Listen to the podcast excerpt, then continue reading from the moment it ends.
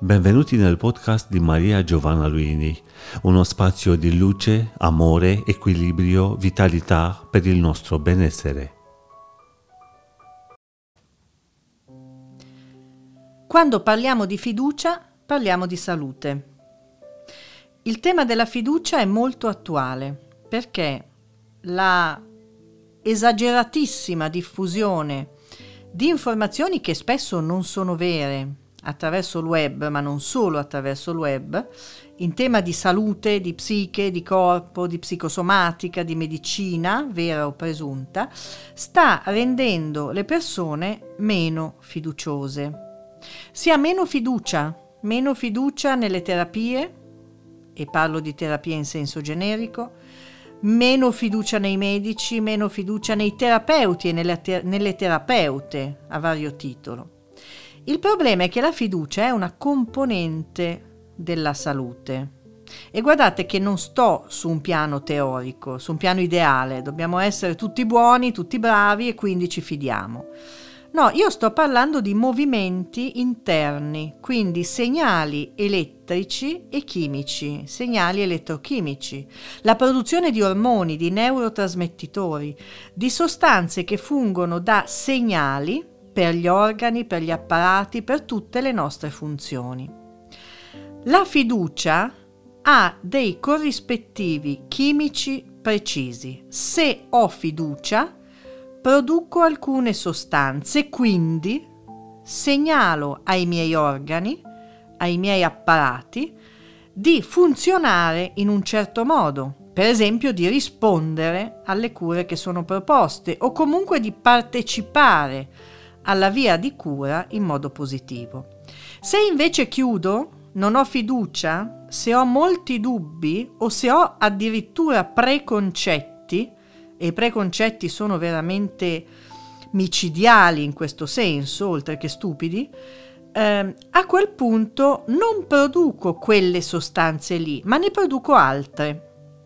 Il corpo è molto intelligente, il nostro sistema, sistema fisico, ha la capacità di rispondere agli input che noi diamo. La fiducia è un grosso input. Se mi fido di qualcuno, se mi fido di qualcosa, se mi fido di una proposta che mi viene fatta, se mi fido di me, delle mie risposte, ma anche di chi mi sta aiutando, il mio corpo non solo recepisce il segnale della fiducia, ma risponde partecipando positivamente. Se mi fido di una terapia, addirittura la dose di quella terapia potrà essere la minima dose efficace, perché la mia fiducia ha già costituito al mio interno un ambiente favorevole per la cura. Cosa possiamo fare? Non possiamo certo decidere di fidarci a priori, o forse sì. Cosa dite? Che cosa è meglio quando andiamo da una terapeuta o da un terapeuta? È meglio andare pieni di preconcetti con un pacco da 20 kg di fogli stampati con notizie da internet e tutto ciò che ci è stato raccontato da gente che guarda caso ha avuto esperienze negative o è meglio andare in apertura, cioè non mi fido a priori, ma ti ascolto, vengo da te e vedo che cosa mi proponi, ascolto me stessa o me stesso. Quindi se ciò che tu mi proponi e mi descrivi, anche attraverso le mie domande, in me risuona, la fiducia è l'apertura necessaria non solo della mia mente del mio cuore, ma proprio del mio corpo. Tante terapie che sono giudicate pesanti, per esempio le terapie che provocano a volte il vomito o il prurito o alcuni fastidi abbastanza rilevanti, vengono tollerate meglio con minori effetti collaterali se i pazienti hanno fiducia in quelle terapie e in chi le propone. Possiamo provare fiducia istintivamente, possiamo decidere di provare fiducia per cura di noi stessi. Possiamo renderci conto che le persone cosiddette malfidenti mettono un blocco non tanto all'attività altrui, ma alla propria probabilità di felice guarigione.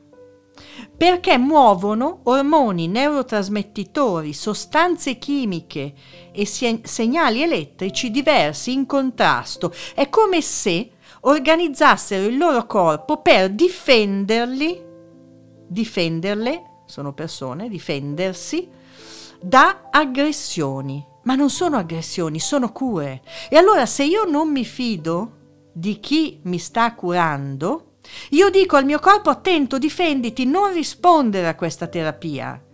E il corpo, di conseguenza, produce sostanze avverse. Insomma, il gioco, metto tra virgolette, della fiducia è molto rilevante nella cosiddetta compliance, cioè nella adesione dei pazienti alla via della cura, anche in termini psicoterapeutici. Vi ripeto, non si tratta di decidere a priori che tanto mi fido, non ragiono, non voglio sapere niente. Certo, si fanno tutte le domande del caso, si mette anche in dubbio quando serve, ma non con un atteggiamento in chiusura.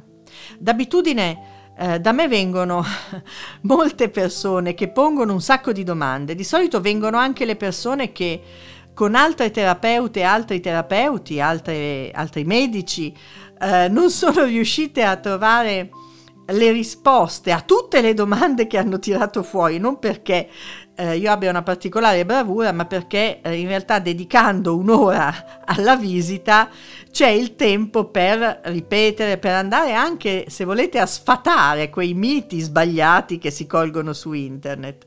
Vi posso assicurare che il punto non è eh, andare dai medici o dei, dai terapeuti e non chiedere, non mettere in dubbio, non questionare, magari non, non arrabbiarsi.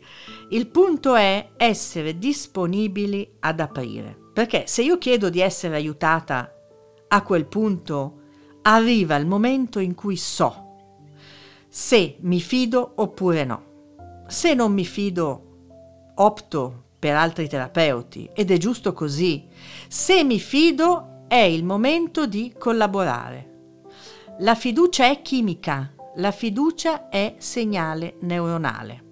Quindi dovremmo un pochino smetterla con la pletora di ehm, disinformazione che esiste online e non solo online perché è un pericolosissimo elemento che fa diminuire la fiducia delle persone, aumentando la confusione, quindi diminuisce la probabilità di tutti di rimanere in salute o di guarire se ci si ammala.